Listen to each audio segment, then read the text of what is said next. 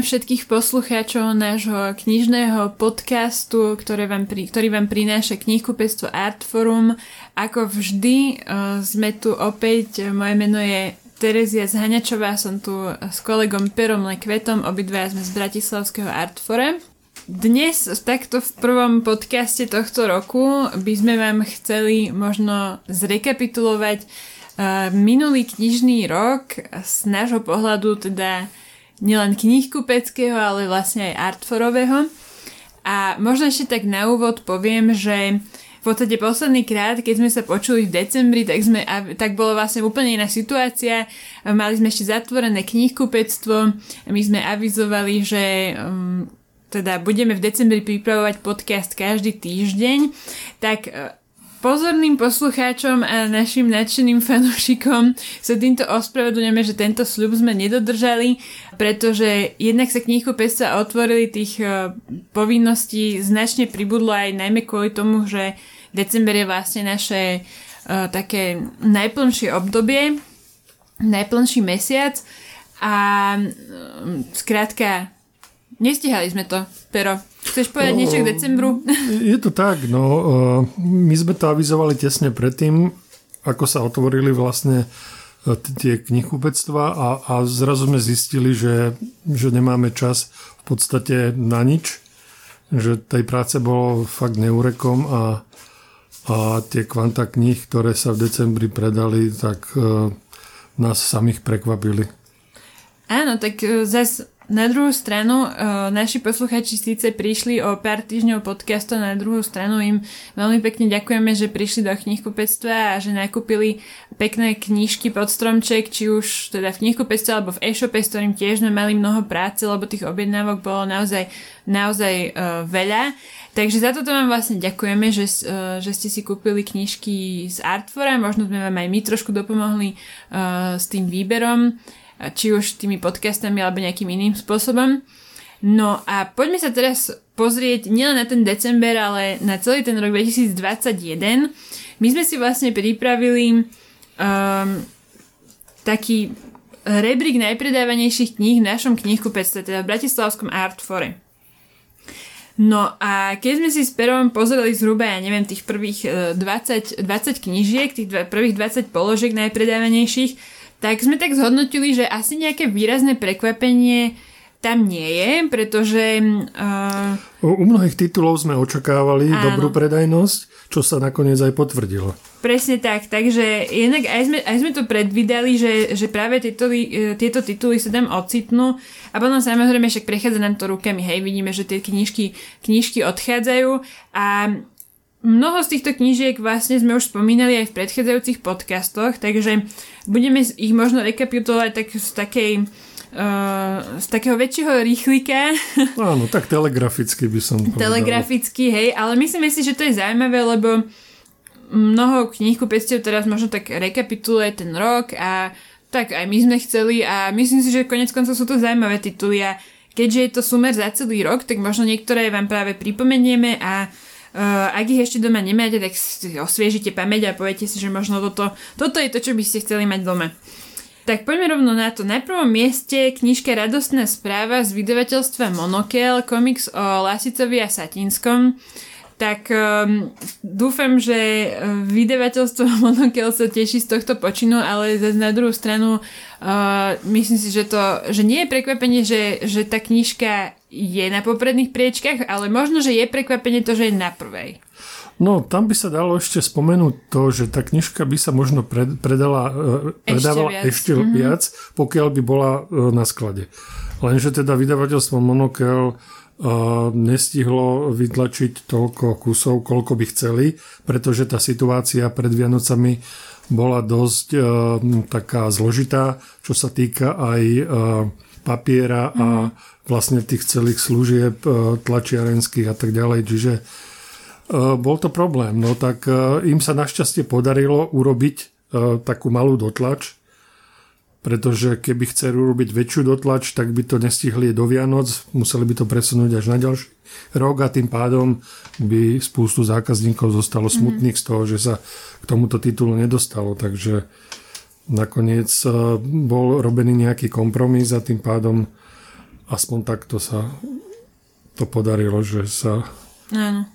No, musím povedať, že my sme nakoniec až do štedrého dňa sme mali radosnú správu na sklade aj vďaka vydavateľstvu Monokel, takže my sme, myslím, vedeli asi pokryť tie potreby našich zákazníkov. Ja som tú knižku čítala, je to vlastne komik z Lasicovi a Satinskom, neviem, či som to už spomínala, a je to veľmi pekná knižka, aj v podcaste som o nej hovorila, je to taká feel-good kniha, že na konci aj ste si zaspomínali, aj ste si pripomenuli ten humor, máte chuť si zase pustiť zo záznamu možno nejaké predstavenia, vypočuť si nejaké staré známe frky týchto dvoch pánov a myslím si, že to, že je tá kniha na prvom mieste, úplne svedčí o tom, že je to neoddeliteľná súčasť našej slovenskej kultúry a že ešte veľmi, veľmi dlho bude a koniec koncov na druhom mieste knižka V krátkosti denníky Milana Lasicu tak svedčí o tom, že títo dva páni sú veľmi pevne zakotvení v našej kultúre. Áno, keď sme sa dozvedeli, že Slovart teda chystá na vianočný trh tento titul, tak sme si povedali, že to bude určite bomba a podarilo sa nám dostatočne sa zásobiť týmto titulom a dá sa povedať, že to bol vhodný darček do každej domácnosti, pretože presne tak Lasica so Satinským sa nezmazateľne zapísali do histórie teda slovenskej nielen literatúry, ale aj divadla, aj v podstate, ja neviem, ako to celé poňať, ale proste sú tu a teda a napriek tomu, že už sú tu není, že už zomreli, tak obidvaja, tak ich odkaz, ich práca, ich stále proste je živá, je aktuálna, je... No a je to, myslím, že je to logické, že práve tieto dva tituly sa tento rok ocitli na prvých miestach rebríčka. No bohužiaľ teda sa stalo medzi tým to, že V krátkosti sa vypredalo už a vydavateľstvo Slovart zatiaľ nevie povedať, kedy bude robiť dotlač, takže je možné, že to bude niekoľko mesiacov, možno sa nakoniec rozhodnú, že to urobia skôr, predsa len je to taká výpravnejšia kniha, tak tam to je také zložité aj odhadnúť, že a v akom počte urobiť tú dotlač a tak ďalej, takže je to teda otázne, ale momentálne teda tá kniha čaká na svoju dotlač, ktorá teda nevieme, kedy bude. Ja by som možno ešte vyzdvihla taký zaujímavý moment tej knihy V krátkosti, že vlastne tu ilustroval Marek Ormandík. Mám pocit, že tá kniha sa tak veľmi zapísala, že to je tá od toho Lasicu, ale že tá výtvarná stránka, že to tak ľudia až na druhú si všimajú a pritom on tiež tie ilustrácie ponímal tak trochu denníkovo a je to určite zaujímavé práve v kombinácii s tými Lasicovými textami. A napriek tomu, že ich teda aj tú knihu Radostná správa, aj túto spája tá osobnosť toho Milana Lasicu, tak sú to úplne iné knihy. Tá Radostná správa je v podstate spomienková na 60. roky, je formou komiksu, taká veľmi, veľmi dostupná, možno aj pre mladšieho čitateľa, ktorý chce spoznať skutočne jeden z tých pilierov slovenskej kultúry 20. storočia. A tá V krátkosti je naopak možno pre tých, čo chcú sa ponoriť do nejakých aktuálnejších myšlienok toho Lasicu, tam možno zase taký iný štýl, hej, tá ilustrácia Radostná správa. A ešte, aby som povedala, tam sú autor textu, teda aj Peťo Gertner a autor ilustrácií je Juro Balog, takže to sú také iné tie knižky aj po vizuálnej, aj po obsahovej stránke, ale je to teda zaujímavé, že sú na tých prvých miestach. Do tretice ďalšia knižka, ktorá je zatiaľ v momente nahrávania podcastu vypredaná, ale myslím, že v momente zverejnenia podcastu už budeme mať v knihkupectve. Kniha, ktorá má možnosť zachrániť život. Tak toto bola u nás veľmi populárna kniha a takisto by sa jej predalo ešte o mnoho viac, keby zostala dostupná a keby sme ju teda nevypredali. Tiež tam bolo niekoľko dotlačí. Je to v podstate kniha, ktorú vydal vydavateľstvo denníka N, autor je Graham Lawton a venuje sa v podstate takému zjednodušene povedané zdravému životnému štýlu alebo v podstate takým témam, ako by každý z nás mohol vylepšiť svoj zdravie, svoj životný štýl. Áno, navyše, keď sa ocitáme v takej situácii, v akej sa ocitáme, teda uprostred nejakej pandémie a tak ďalej a teda každý si prechádzame rôznymi zdravotnými peripetiami, tak tá kniha ponúka určite nejaké inšpiratívne veci, ako zaobchádzať so svojím zdravím a čomu sa vyhnúť a naopak čo uprednostniť. Mm-hmm. Takže vôbec sa nečudujem, že áno. Tá kniha proste prišla v pravú chvíľu, v pravý čas. Áno, tak zatiaľ prvé 3 miesta v podstate bez prekvapení. 4. miesto a zároveň prvá dostupná kniha, ktorú si môžete aj teraz kúpiť v Artfore. Flánerová košaľa, vydavateľstva Brak, autorka Jana Beňová.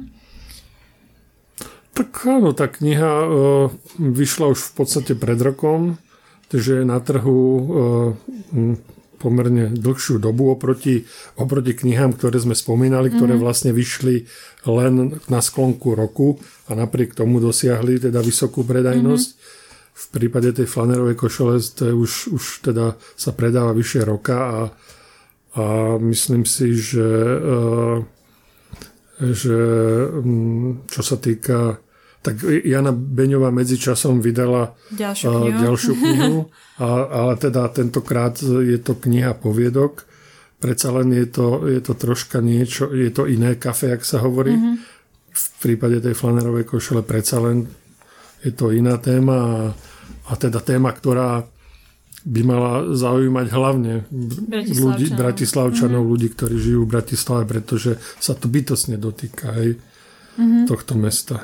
A takisto asi takou výnimkou spomedzi tých Beňovej kníh je to, že táto Flánerová košaľa vlastne obsahuje fotografie, veľmi pekné fotografie a myslím si, že pre každého človeka, čo má rád Bratislavu, nemusí to byť teda nevyhnutne Bratislavčan, takže sú to príbehy ľudí spätých s nejakým konkrétnym miestom v Bratislave, ktorí vlastne o tom mieste rozprávajú a že to môže byť také veľmi zaujímavé čítanie.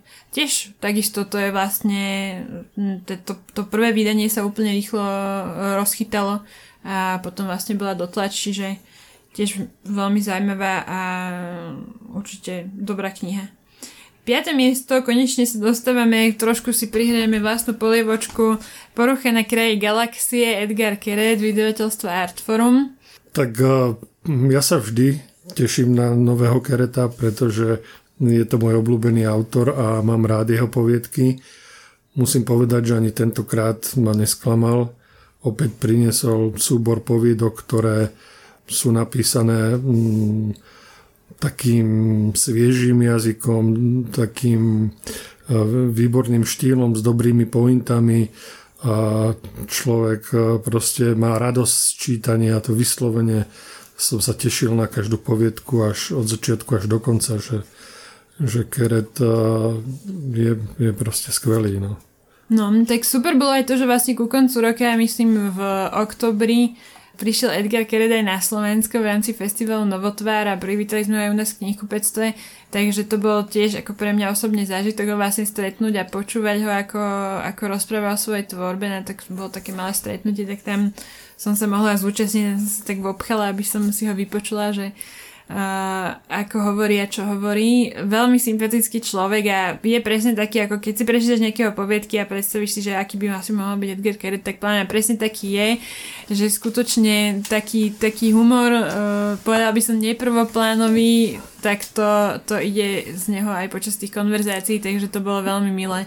Práve, že on tie príbehy sype z rukáva aj počas tých rozhovorov, že len tak vyťahne. Že také skvelé anekdoty, také dobré nápady.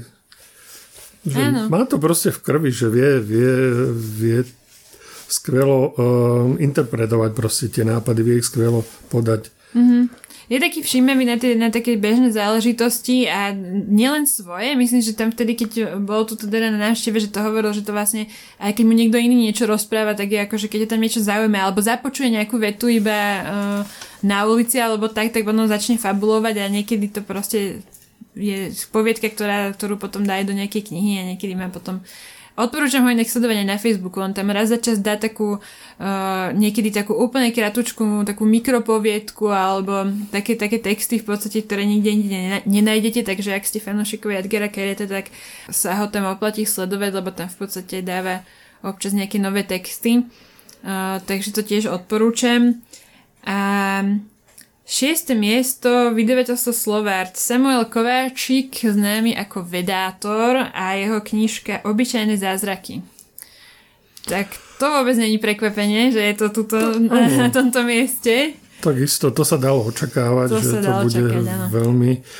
Ono to už naznačovalo tie predobjednávky, pretože keďže sme vedeli, že tá kniha vyjde už v predstihu a mali sme ju na webe a dali sa robiť predobjednávky. To už bolo tušiť na základe tých predobjednávok, že o tú knihu bude obrovský záujem.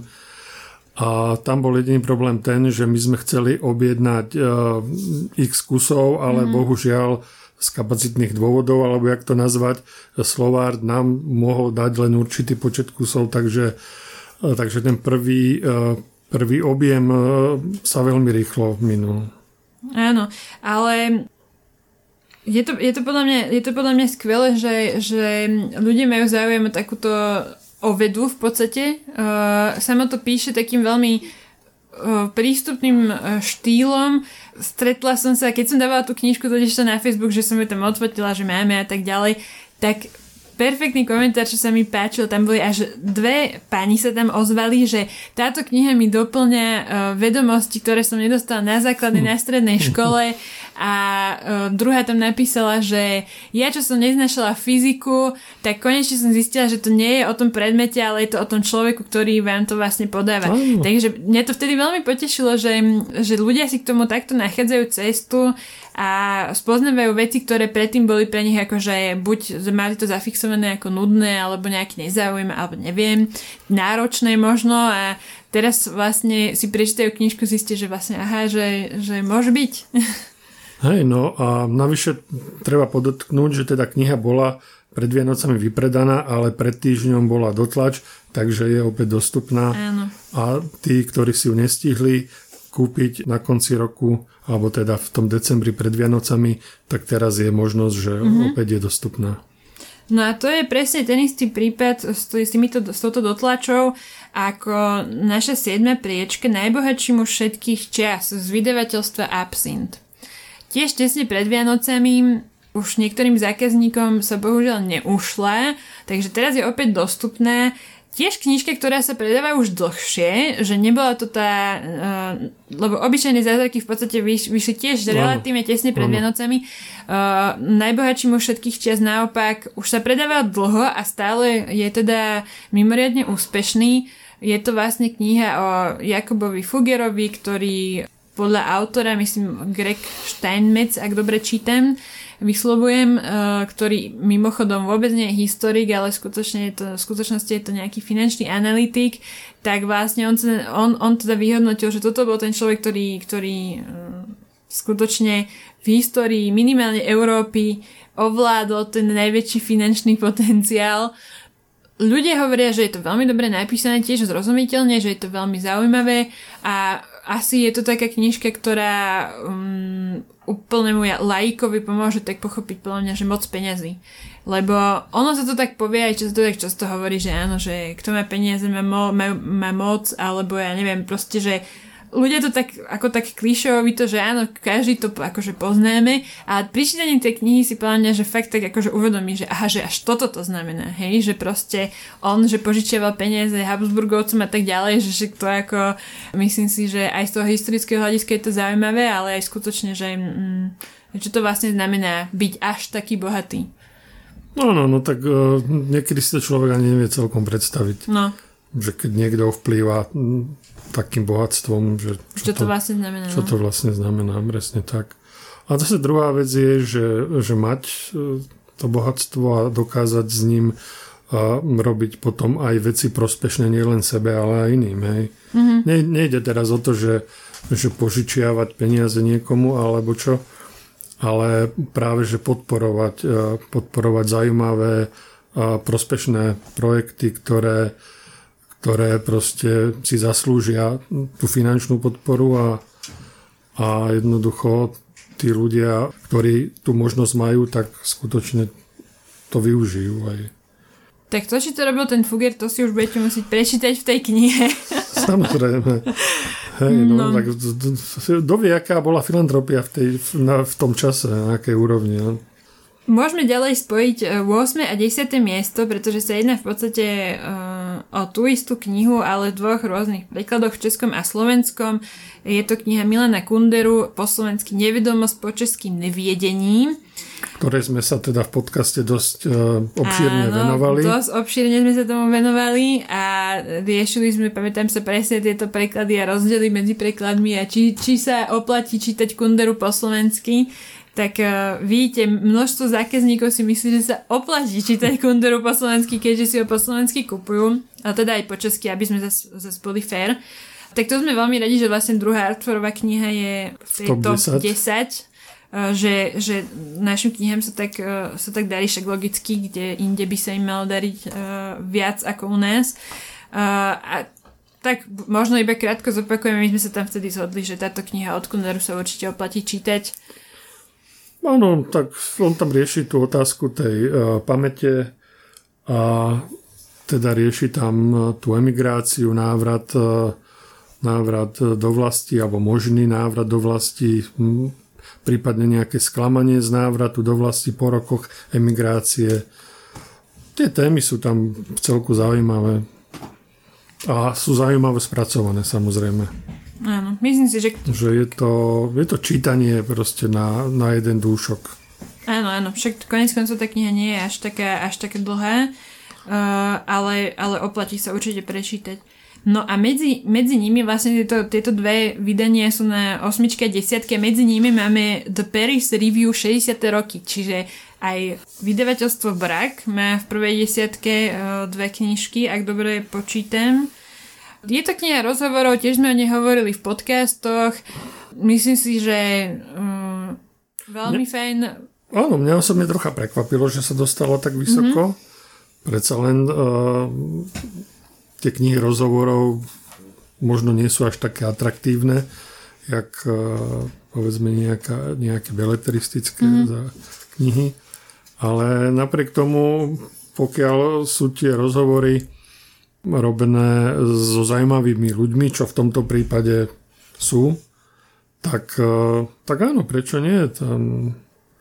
Ja si myslím, že práve táto z tej 60. roky aj tým, že u nás teda, pokiaľ si dobre pamätám, bola o dosť úspešnejšia ako tie 50. roky, lebo to vlastne malo ešte do Paris Review 50. roky, ano. Tak ja mám pocit, že asi veľa ľudí si tam našlo nejakých svojich obľúbených spisovateľov, obľúbených autorov, s ktorými boli robené tie rozhovory a preto vlastne to tak podporilo aj teda tie predaje a ako tým vôbec nechcem umenšovať tú knižku do Paris Review 50. roky, ale evidentne tam boli vyberaní tí spisovatelia tak, že to rezonuje so slovenskou čitateľskou obcou, že boli tam nejakí favoriti. Myslím si, ja si to teda tak vykladám, že ktorí tí autori museli byť teda obľúbenci slovenských čitateľov.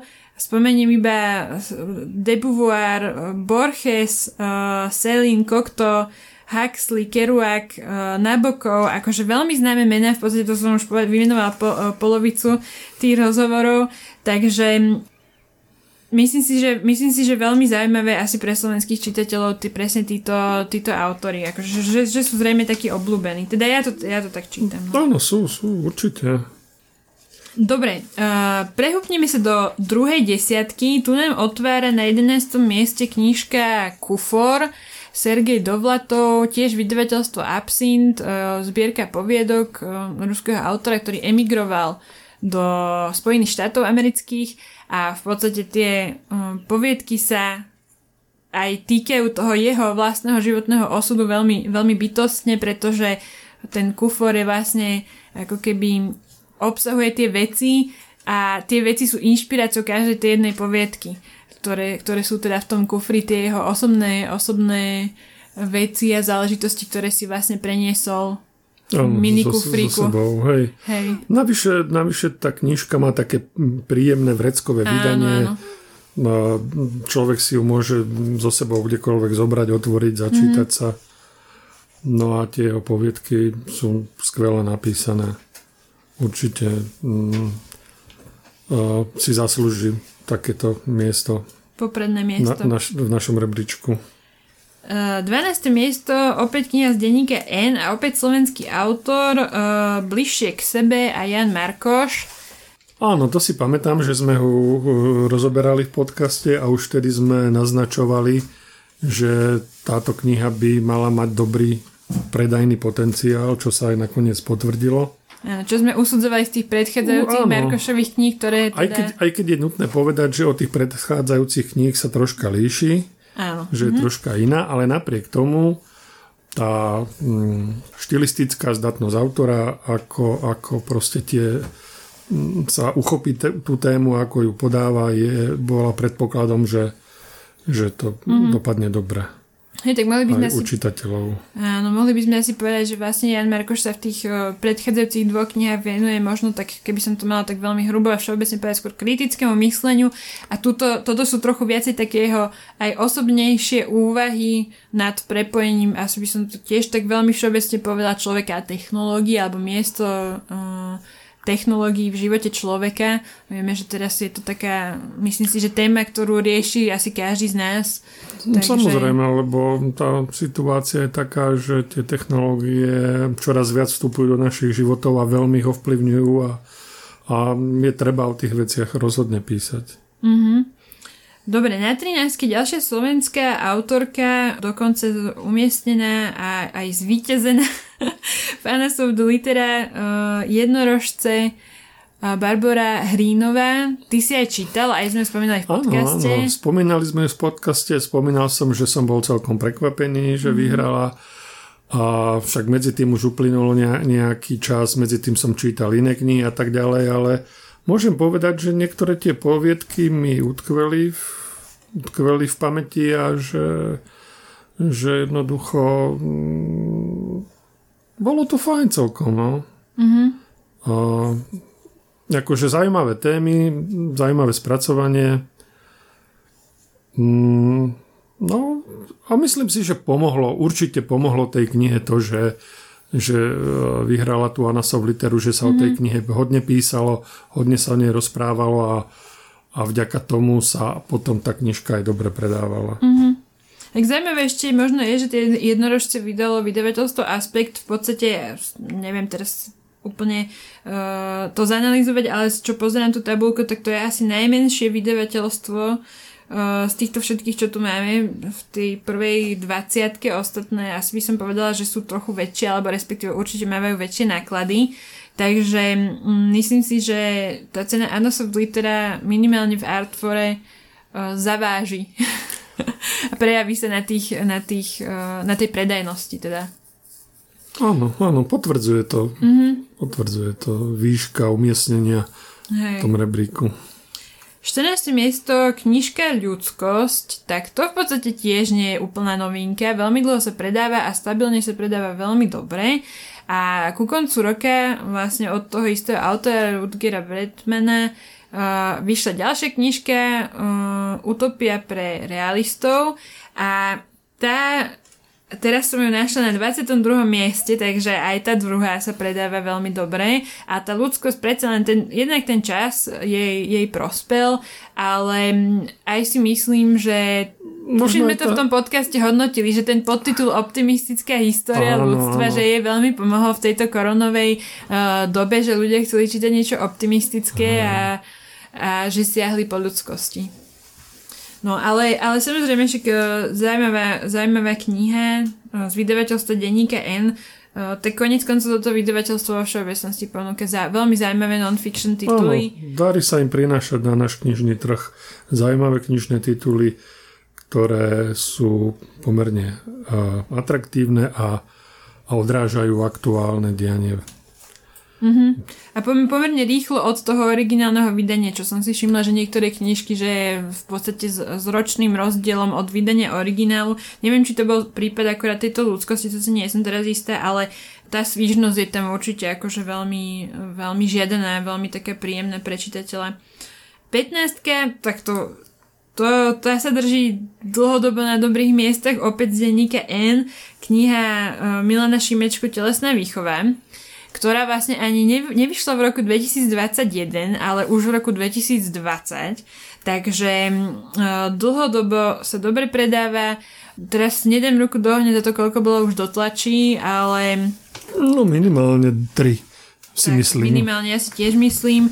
A teda pokračuje v našom rebríčku a myslím si, že ešte dlho sa bude držať. Koniec koncov zaujímavé na nej asi je to, že to píše slovenský autor na Slovensku, keď to len tak povedať, lebo je to teda kniha veľmi spätá, myslím si práve s tým, že aj tak lokalizované na Slovensku o téme, ktorú v podstate asi nikto, aspoň v poslednom čase si myslím, že nikto iný nespracoval a myslím si, že práve, že veľa ľudí tú tému rieši práve kvôli tej korone. Tak akože také nejaké... No ja neviem, teraz túto by som sa mohla obrátiť na kolegu Juraja Kováčika, že či to je o spätí človeka s prírodou a s vlastným telom a vývoji mužskosti, myslím, ty si to tak nazval, tak prikyvuje hlavou, takže dobre som to povedala. Dobre, 16. opäť Artforová kniha Judith Hermann Domov.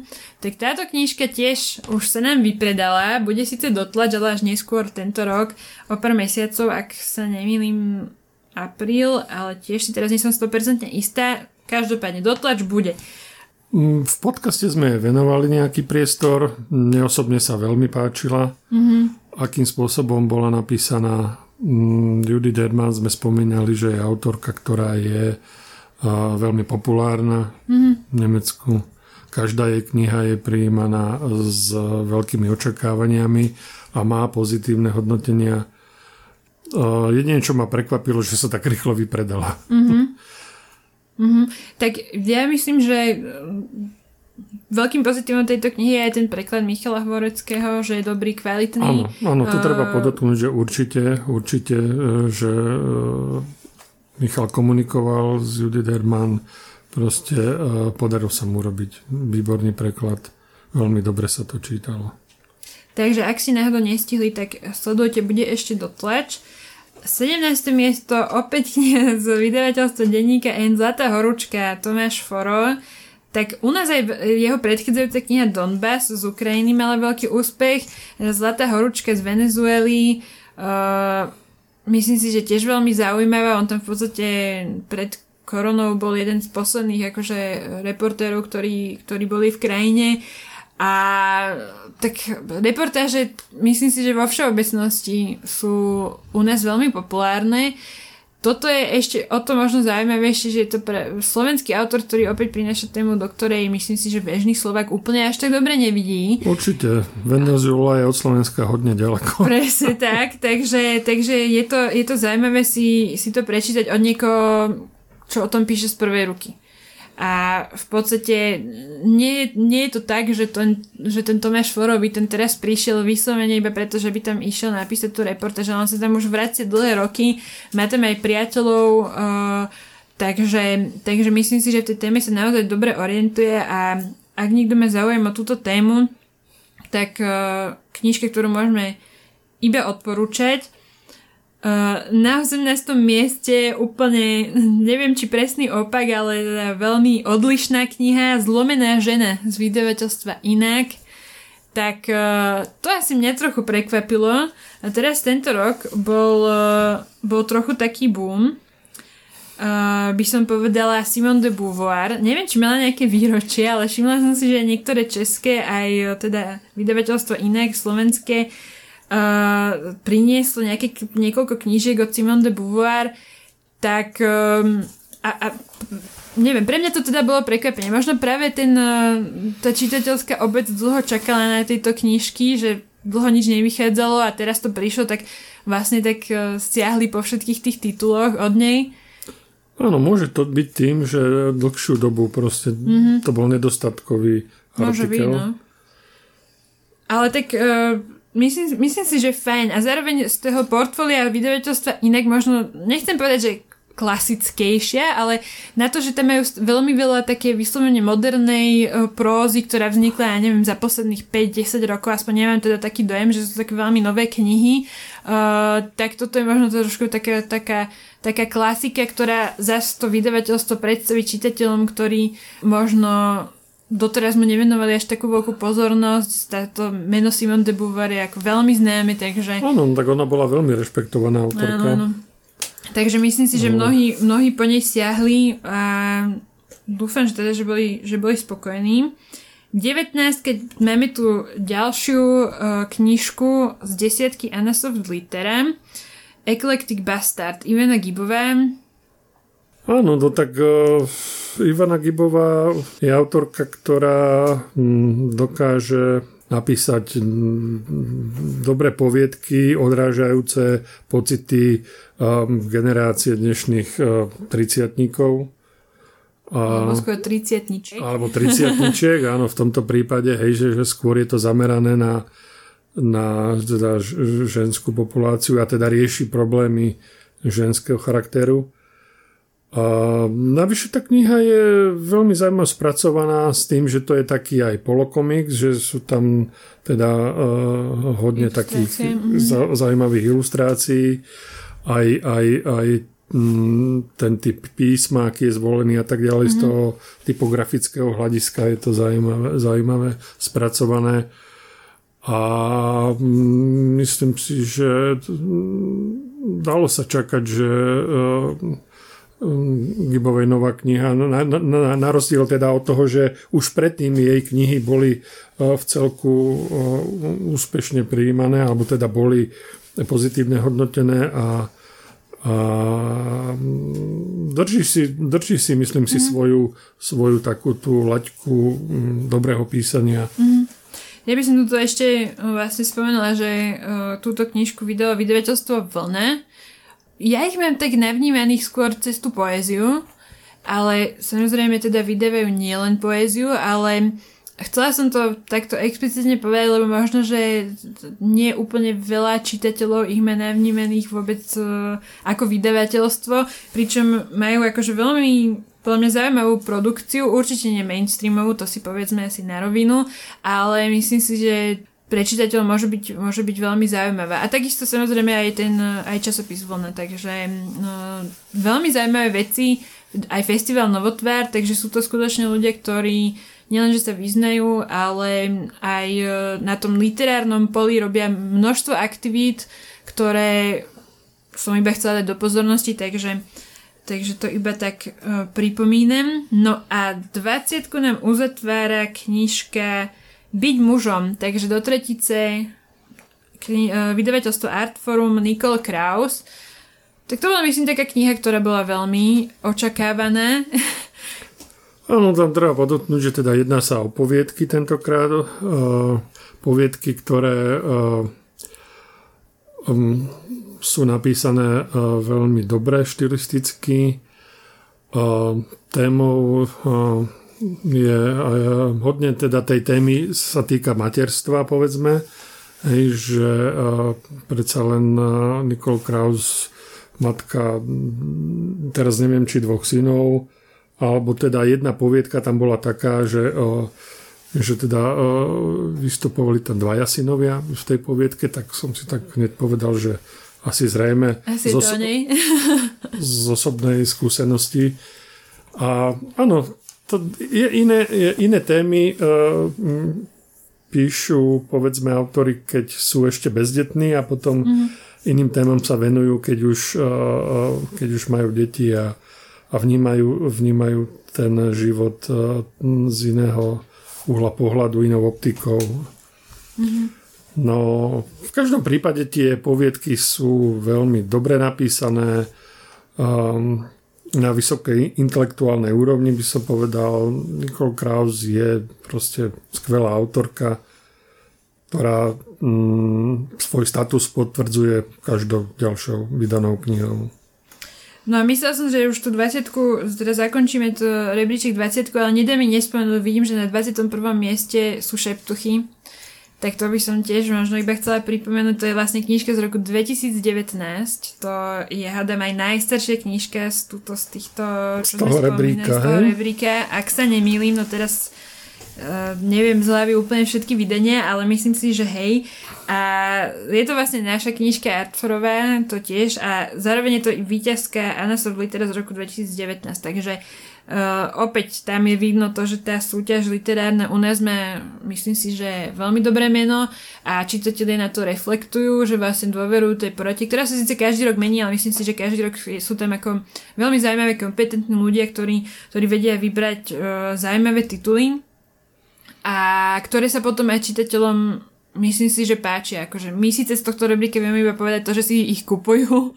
Nevieme povedať to, či ich čítajú, či sa im páčia, ale ja si myslím, že už za ten čas od 2019.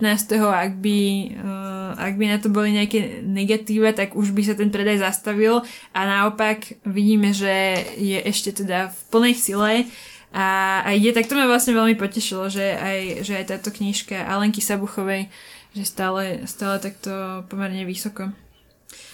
Dobre, tak ja si myslím, že čo sa týka zákazníckých preferencií, tak máme jasno, ale ja by som sa Pero ešte teba opýtala na tvoje preferencie, tak ale teraz samozrejme nebudeme hodnotiť kvantitu, ako to bolo v tom rebríku, ale povedz, čo sa ti páčilo z toho, čo si minulý rok prečítal?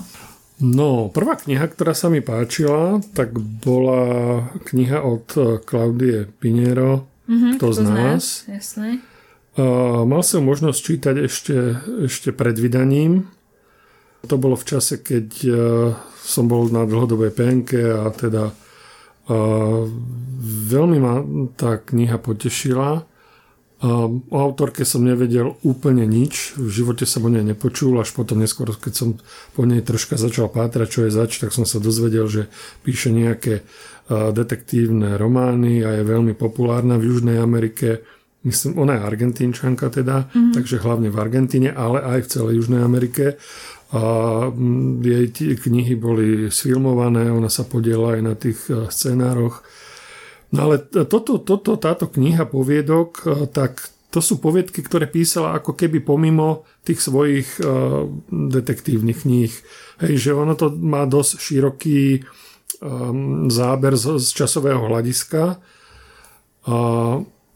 Ja neviem, či 16 rokov alebo koľko, proste ako keby každý rok napísala si jednu poviedočku a potom sa nakoniec rozhodla, že ich teda súborne vydá, keď už mala pocit, že už ich je dosť.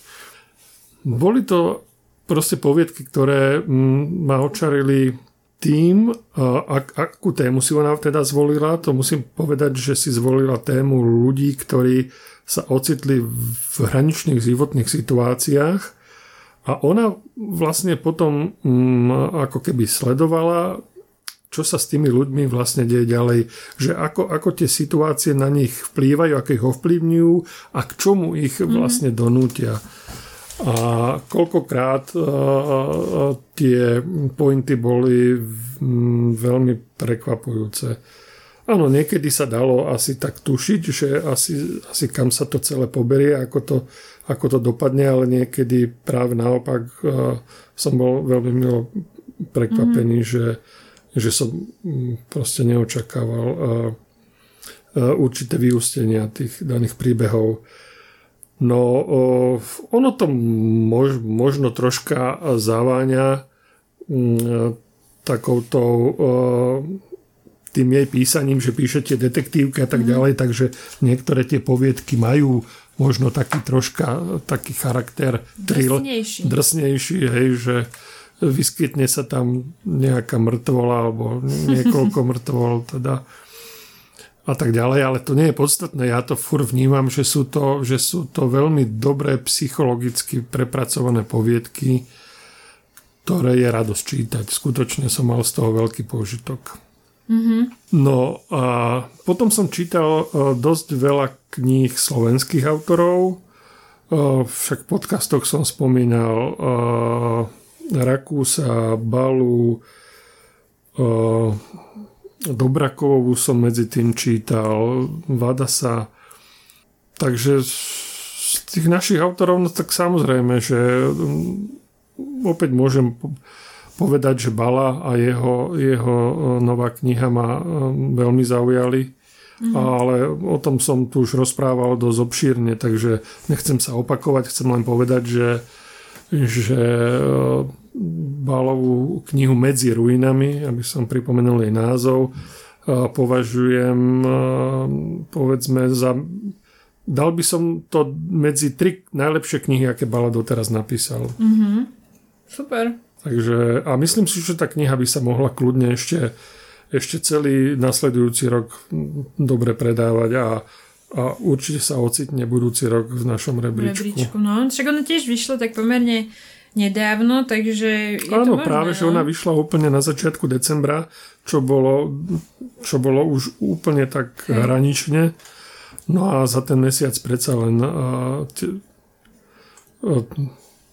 sa nedalo očakávať, že sa predá, 200 kusov alebo koľko. No jasné. Hej, ale určite sú to veci, ktoré ma veľmi potešili a ktoré by sa dali čítať znovu. Hej, že nestačí možno raz. Možno by sa dalo k ním vrátiť, teda určite sa k ním dá vrátiť a čítať si ich znovu. Jasné. Ja to úplne neviem takto jednoznačne povedať, čo sa mi takže vypichnú, že dve, ktoré sa mi najviac páčili z minulého roka, tak ja to možno tak o niektorých poviem kratšie, o niektorých poviem dlhšie. Tak kratšie poviem, páčila sa mi veľmi Dune, to som sa prvýkrát k tejto knihe dostala, to som asi do polovice prečítala ako knihu a potom som to počúvala ako audioknihu a potom sme ešte na tom boli aj v kine, takže ja som na jeseň pomerne dosť žila Dunou, aj článok som ani napísala do novín, čo čítať a tak ďalej, takže... mne sa to páčilo, dala som tomu 5 hviezdičiek, lebo ja tu teraz listujem v svojom zozname na Goodreads, že čo som všetko prečítala, ako sa mi to páčilo, takže to sa mi páčilo, aj som o tom hovorila v jednom podcaste, takže nebudem to tiež teraz nejako veľmi rozvádzať. Potom som prečítala ďalšiu knihu, ktorú som odala 5 hviezdičiek, Erich Maria Remarque, Víťazný oblúk. A to vôbec není novinka, ale je to môj obľúbený autor, takže ho tu spomínam, ak niekto ešte nečítal nič od Remarka. Ja mám práve rada tie knihy, ktoré nie sú priamo z tej vojny, ale opisujú to okolo. A toto tiež bola taká situácia vlastne pred druhou svetovou vojnou vo Francúzsku. Bol tam jeden lekár, ktorý tiež musel potom odtiaľ tesne pred vojnou uísť. Je to taká pomerne hrubá kniha, ale táto sa mi fakt veľmi páčila, takže ak niekto ešte od Remarka nič nečítal, tak silno odporúčam. No a viac by som chcela povedať o tejto knihe. Polovica žltého slnka, Chimamanda Ngozi Adichie, to vyšlo aj v češtine, aj v slovenčine. Ja som to čítala v slovenčine a to vydal teda Absinth v tej edícii 100%. Je to už druhá kniha z týchto 100%, čo sa mi veľmi páčila a obidve boli teda od tak afrického autora. Tá prvá tak úplne to bol rozbitý pohár a tu napísal Alan Mabanku, tá bola perfektná, to akože to neprestanem odporúčať asi nikdy. No a tento rok som si z tej edície teda prečítala túto polovicu žltého slnka. Autorka je teda Nigeričanka originálne a myslím, že žije momentálne v Amerike. No a tá kniha je síce tiež dlhšia, ako je ten Remarque, okolo nejakých 450-500 strán, ale mne sa na tom práve páči to, že zás ukáže čitateľovi niečo, čo predtým podľa mňa vôbec nepoznal, lebo však kto z nás vie, čo sa dialo v Nigerii v 60-tých rokoch, no... asi málo kto predtým, než sme čítali túto knihu. Takže tá sa mi veľmi páčila aj pre ten akože taký osvetový rámec, ktorý má, ale je to samozrejme dobre napísaná kniha, zaujímavé vzťahy, zaujímavé postavy, takže tu myslím si, že môžem odporúčať. A druhú knihu by som chcela vybrať možno takú nezvyčajnejšiu, alebo možno takú, čo čitatelia ani nezaregistrovali. A to je komiks. A ten komiks sa volá Nehoda. A zatiaľ vyšiel v češtine. A pokiaľ viem, tak vydavateľstvo Absinth ho chystá na tento rok preložiť do slovenčiny. Takže to už tak dopredu avizujem. Zatiaľ ho máme teda v tej češtine a zrejme bude v slovenčine čoskoro. A Ten sa mi veľmi páčil. To je o takom... Ono to tam nikdy nie je explicitne akože napísané, že kde sa to vlastne odohráva, ale čitateľ pochopí, že to je nejaký domov pre detí, mladých ľudí, ktoré sú buď nejako... Majú skrátky nejaké zdravotné výzvy, alebo ako to mám povedať, či už mentálne, alebo fyzické. A je to strašne taká srdečná kniha. Tí ľudia sú proste... A je tam humor, je tam empatia, je tam opäť ten element knihy, ktorý ja mám strašne rada, že keď ti predstaví nejaký svet, o ktorom si to vtedy vôbec nič nevedela, ty zrazu si, že aha, že o tomto som nemal šajnu a zrazu zistím niečo nové. A je to teda forma komiksu a ja mám komiksy veľmi rada, takže, alebo teda možno, že grafického románu, teraz neviem úplne terminologicky sa správne vyjadriť. A myslím si, že málo ľudí tú knihu zaregistrovalo a tak by som ju možno chcela dať do pozornosti, že táto sa mi teda veľmi páčila. Tiež som jej dala teda 5 hviezdičiek na Goodreads z 5. Takže vysoko sa umiestnila. No. Takže sme zhodnotili aj rebrík Artfora bratislavského, aj naše nejaké obľúbené prečítané knihy z minulého roka, tak na budúce, zase by sme sa vrátili do toho 2-týždňového intervalu a na budúce by sme vám už asi priniesli zase nejaké nové pekné knižky, ktoré sa za ten čas nazbierali na našich pultoch a chceli by sme vám ich odporučiť, lebo sa nám páčia. Samozrejme, že vám odporúčame navštíviť náš internetový obchod www.artforum.sk, kde je množstvo pekných kníh a ak by ste potrebovali odporúčiť niečo konkrétnejšie a nestačil vám tento podcast, tak vám odporúčame blog medziknihami.sk alebo potom navštíviť osobne ktorokoľvek knihkupectvo Artforum na Slovensku, kde sú milí knihkupci, ktorí vám určite radi poradia najlepšie, ako budú vedieť. Takže s týmto sa s vami lúčime. Prajeme vám veľa zdravia a veľa dobrých prečítaných kníh do nového roka, keďže toto je vlastne prvý podcast v novom roku. Áno, takže... veľmi, veľmi dúfame, že aj v roku 2022 budeme mať čo čítať. Ja si myslím, že určite. Akože zatiaľ tomu všetko nasvedčuje. Už aj tie povianočné novinky začínajú prichádzať, takže verím, že o 2 týždne budeme opäť vyberať z takého množstva zaujímavých kníh, že nebudeme stíhať o nich všetkých rozprávať. Dobre, takže počujeme sa o 2 týždne a budeme sa na vás tešiť v knihkupectve aj online. Ďakujeme za pozornosť.